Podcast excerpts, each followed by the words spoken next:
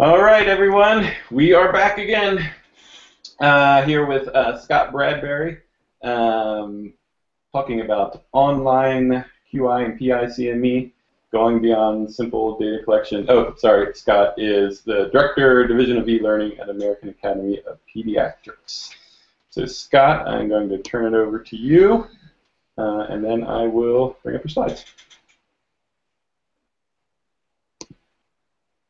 Okay, all yours. Great. Thanks, Derek. Uh, as Derek mentioned, I'm coming to you live from Orlando. So this is the first CME Palooza conference within a conference because I'm in Orlando at another conference, the Learning Solutions 2014 conference, sponsored by the eLearning Guild. So um, just because it's so nice and warm down here, I'll put on my sunglasses in case it gets too bright from all the warm sunshine coming in. All of us in the East Coast hate you, or upper Northeast hate you right now. So yeah, well, I'm from Chicago, so uh, I know what you're going through. It's been a rough, rough winter. I thought about just doing my presentation from the pool, but I thought that might be rubbing it in a little too much. So I'm here to talk about uh, PI, CME, QI, QI, quality improvement, and performance improvement, CME, going beyond simple data collection, and like Derek mentioned, I work for the American Academy of Pediatrics. I'm the director of online education at the Academy. So um, I'll just go ahead and get started, and Derek's going to run my slides for me. So um, uh, start by just disclosing that I have nothing to disclose. I'm not trying to sell you anything. I'm trying to share my background, uh, knowledge, and information from my own perspective. So what I'm here today to talk about is PICME and quality improvement and how to improve the efficacy of those activities by moving the focus on simple data collection. So I thought I'd start by rewinding here for a little bit to provide a little five-minute PI CME overview for those of you who are on the uh, stream here who might not be too familiar with it or may not have yet implemented PI CME in your organizations. Next slide. So PICME has been around since the mid 2000s. It was uh, the AMA formed a task force in 2001 to start looking at PICME. Um, and then in 2005, it became a credit eligible activity. You can go and grab your handy dandy 2010 AMA credit booklet and read all about it starting on page 6. In a nutshell, uh, performance improvement CME can help you identify your own habits in key disease states and compare your performance with evidence-based standards, evaluate yourself, then take advantage of guidelines, practice tools, education programs, and other resources to help make changes that will directly affect your patients. Once you've planned and implemented these changes, assess your practice again and compare your results. So next slide. It really boils down to three stages. The first stage being that you assess current practice using identified performance measures.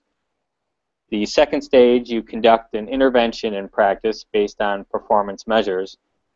And the third uh, stage, you reevaluate and reflect on the performance in practice. And if you complete all those stages, you are eligible for full credit for having completed the PICME activity. So PICME may or may not have a lot of traction in your CME world. People are doing lots of healthcare related quality improvement, and people are doing lots of different types of continuing medical education, but they're not always doing those things together. But I can tell you that in my world, in the world of pediatrics, there's a lot of it going on because of the way that PICME ties in with maintenance of certification and in pediatrics maintenance of certification part 4. Our American Board of Pediatrics requires participation in part 4 MOC activities, and part 4 activities are quality improvement activities. And their, their requirements for Part 4 matches almost exactly what's required of PICME. So actually every MOC4 eligible activity that the board um, grants credit for is also eligible for PICME, and it's one of the requirements is that Part 4 MOC activities have to have CME credit associated with it. So in pediatrics, participation in these types of activities has become very, very popular. So at the AAP, we've been doing PICME actually since the 1990s, before it was called PICME or before we knew what PICME was. We had a paper-based quality improvement program called AQIP, and people would send data in the mail. They would fill out chart data, send it back to us at the academy. We would evaluate it and then send it back to them and let people know in practice how they're doing, how they're doing, uh, addressing different disease states, addressing the quality of the care that they're providing in practice. In the early 2000s, that evolved into a web-based program called EQIP, that stands for Education and Quality Improvement in Pediatric Practice, and that's the website you see there is our EQIP um, homepage. And that's the program that's still with us today. and, and all the courses that we have through our EQIP platform are eligible for PICME and for um, Part 4 maintenance of certification credit in pediatrics. So let's go back to our stages. We have these three stages that we need to try to, to meet. And if you look at the wording in stage A and stage C, there's lots of focus on the word assess. So physicians need to assess how well they are doing. And the way that that assessment happens traditionally with QI and PI is through data.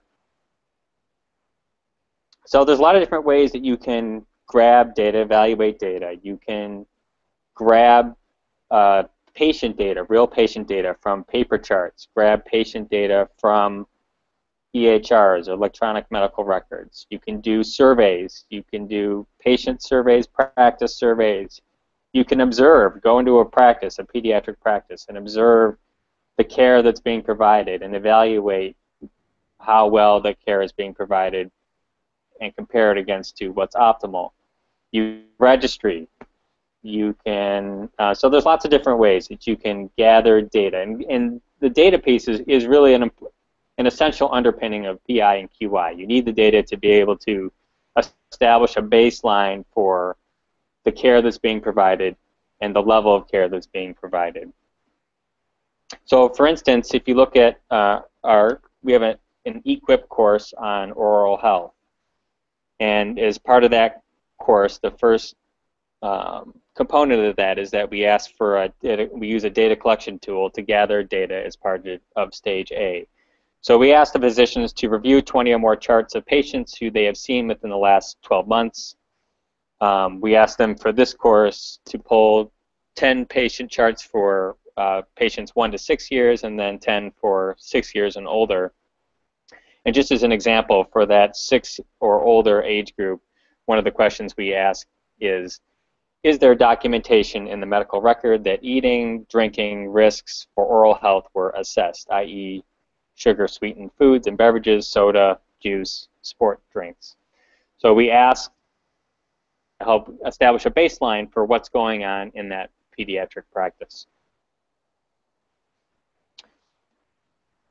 Um, so we gather that data, and like any PI or QI activity, we then crunch the numbers, and uh, in this case, we form a run chart and put a run chart together that shows the data and how it compares to their peers, how it compares to best practice or what is optimal care, and that we can say that you should be doing this 100% of the time, but you're you're really only doing this 65%, 45%, whatever percent of the time. And whatever that gap is, then that becomes the basis for how are you going to then work in your practice to narrow that gap and improve uh, the care that you're providing. So you would think that assessment, that data would be useful, and it, it's very useful. But what we found in at AAP in over 20 years that we've been trying to implement this is that there are two things that we need to remember. And the first is that the goal, the overall goal, is not just to crunch the data and run the numbers, but the goal is to improve the patient care. So if you look at our tagline for EQIP, it's um, improving the the uh, improving sorry helping you improve care for children. And the second thing to remember is that like I said, data is just one piece of that puzzle. So it can open our eyes as to what's happening in the practice. But the real value in the PICME EQIP program is in implementing and affecting positive change in practice so that the gap is narrowed and that the data for the follow-up cycle is improved. So we want to provide an educational experience that leads to improved care. So what can we do to go beyond just the data collection to add value and add effectiveness and build a comprehensive quality improvement resource for the, the physicians?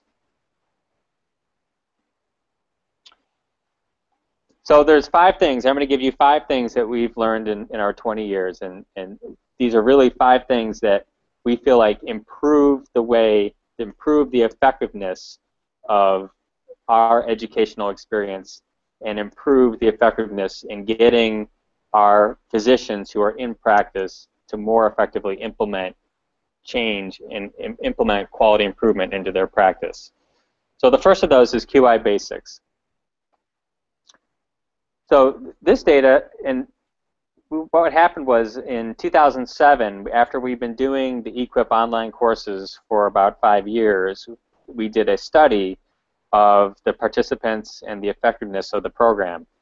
And that study, there were a lot of hard lessons learned about um, things that worked well and things that didn't really work well and how we were trying to implement quality improvement education so one of the very first things that came out of that was that physicians were interested in seeing the data, but physicians are not quality improvement experts. And they're experts at providing pediatric care, but they're not experts in QI methodology, they're not experts in performance improvement. And so one of the very first things that we noticed was people wanted more of a context around and more of a baseline information around what is quality improvement, how does it work, where does this come from, why is this important to me in my practice. So we developed the QI Basics, Quality Improvement Basics modules that became the prerequisite for anybody to participate in any of our um, any of our course modules. So in our QI Basics course, we describe what quality improvement is. We talk about why it's important we talk about applying the model and how they can, as physicians, plan, test, and implement changes that result in measurable improvements. And like I said, this became a prerequisite prior to them entering any data or even getting into the um, clinical content of any of the courses. It's, it's about a 30 to 45 minute introduction to every course. Once they do it once, they only have they don't have to do it again. So if they do multiple courses, they only have to do the QI basics portion once. But uh, it went from being uh, something that uh, we didn't have at all to now it's one of the most um, well-liked parts of the whole educational experience. The feedback we get from our participants is that beyond the data collection piece or any of the other content pieces in the courses, that this QI basics piece is to them one of the most helpful parts of the entire education process. It helps really put things in perspective. So the second thing is emphasizing the team. So what we need to recognize is that CME and maintenance of certification are individual requirements. As a physician, you have individual credits that you need to attain as to maintain your certificate or to gain PICME credits but that quality improvement is a systems-based uh, type of change, and that to be an effective, in a lot of cases, to effectively implement positive change for in a practice, you need all members of your physician team to be vested and engaged in the process. So we went uh, we evolved our modules to focus much more on the teamwork aspects. We have a general teamwork tools portion of every course that just talks about teamwork in general, um, how to work as a team, and a, a team in a, in a pediatric practice that that's your pediatricians, your nurse practitioners. Um, you could have physician assistants, other office staff, front desk staff that are helping. All those people are part of implementing effective care in practice. and all those people then need to, to um, play a role and be vested in, in making uh, quality improvement happen. So, um, we, like I said, we have a teamwork portion, and then we also, throughout the courses, weave in tips for um, for implementing change and getting uh, using a team-based approach to most effectively implement the change. So the third, um, the third, third um, going beyond QICME um, improvement is building a topic around key clinical activities. So a key clinical activity helps focusing on, on key clinical activities helps break down the topic, whatever the quality improvement topic is, into essential components. So you'll notice on this slide we have for our oral health course, uh, we've broken the oral health and providing effective oral health care in a pediatric practice into four key clinical activities. Establish a, establish a dental home, perform oral health risk assessment, provide oral health anticipatory guidance and education, and ensure fluoride varnish application for high-risk patients. So these are all actions that a pediatrician should take to improve patient care based on the best evidence available and on the opinion of experts. These are activities that pediatricians are supposed to be doing all the time in their practice, but they may or may not be doing them optimally. And we try to phrase and word them in a way as it makes the, the content and the QI approachable for the physicians, because these are all statements and activities that should certainly be relatable to any practicing pediatricians. These are all things they recognize they should be doing. These are things they recognize they should be important. But it helps break away from the minutia of data collection and QI-ness and QI lingo and QI speak to make the topics relatable and approachable. So it bridges the gap between kind of the real heavy QI, quality improvement PI side, and all the, the jargon that goes with that um, so that the, the pediatricians can instantly find these topics and these activities relatable and meaningful to them. So that was number three, building key clinical activities. And five ways to go beyond. Number four is confront barriers and um, offer ways to overcome them ideas to overcome them. So what we do in our oral health course is what we hear all the time from pediatricians is, well, I don't know how to implement change because I don't have time or it's too expensive or I'm going to run into all these problems that are going to prevent me from implementing change. So we try to confront that, confront that head on by creating a comprehensive grid of potential barriers. And we get all of our content experts in the room, and it's it's um, it's not a mystery for them to come up with these are the 20 things that we know pediatricians are going to say are going to be are going to hinder them from implementing effective change. So we already pre-identify what those potential barriers are and suggest ideas for change or suggest ideas and ways that they can overcome those barriers. So it helps us preemptively or proactively answer and address the question of well, how do you expect me to do all this? I can't do this in my practice because of X, Y, Z. So we, try to break that down and provide them solutions, solution, uh, solution-based um, ideas that are going to help them overcome those those barriers. So instead of just tell, showing them the data and leaving them at their own devices as to how to actually implement the change, a lot of the focus in the courses is on implementing the change and overcoming the potential barriers. All right, moving on to our fifth way to go beyond simple data collection is provide improvement tools. So there's a number of different tools uh, that we can provide in the courses. Uh, these are a lot of things that we develop for the courses themselves and in other ways link out to other tools and resources that could be of use. So this could be patient encounter forms, toolkits, documentation forms, handouts, exam room guides, job aids, um, links to other things, other sites, other resources. So this is a, kind of a broad array of tools and things that we don't ask the the physicians to develop things on their own. We either with our content experts develop our own tools and guides and, and helps and aids, or we go into practices, pediatric practices that have already implemented these things successfully and pull examples from real practices. So use encounter forms or use toolkits or use check-in forms that they use the front desk and other places that have been proven to work um, and implement those and share those as part of the course. So um, it's real-world examples that really helps um, give the practices a head start on implementing effective change.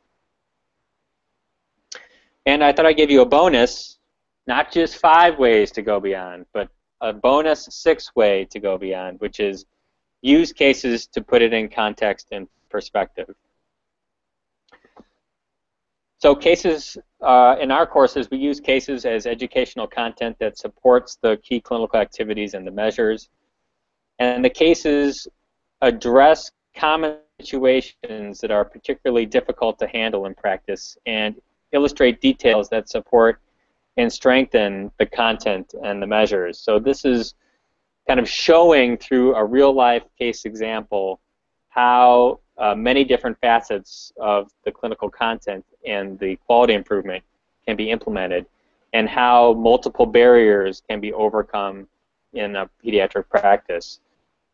PI and QI, it's a complex ecosystem, it's a complex nexus of moving parts.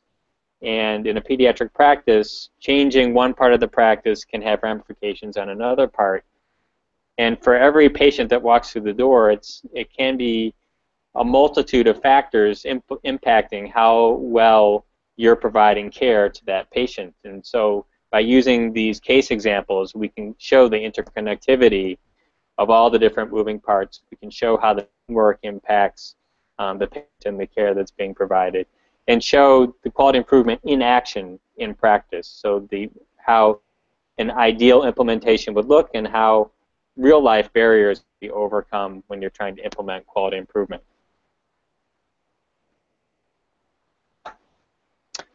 So that's it for me. Uh, that's my email address. If you have any uh, further questions, you can always email me. And well, Derek you've done such a great job that no one had any questions for you. So well done. uh, thanks, Thank Scott. Uh, coming up next is going to be Trisha Wilson talking about learning to love your job again through communities of practice. Uh, just a reminder, we'll be up and about, we'll go live at 11 o'clock. Link will be up shortly.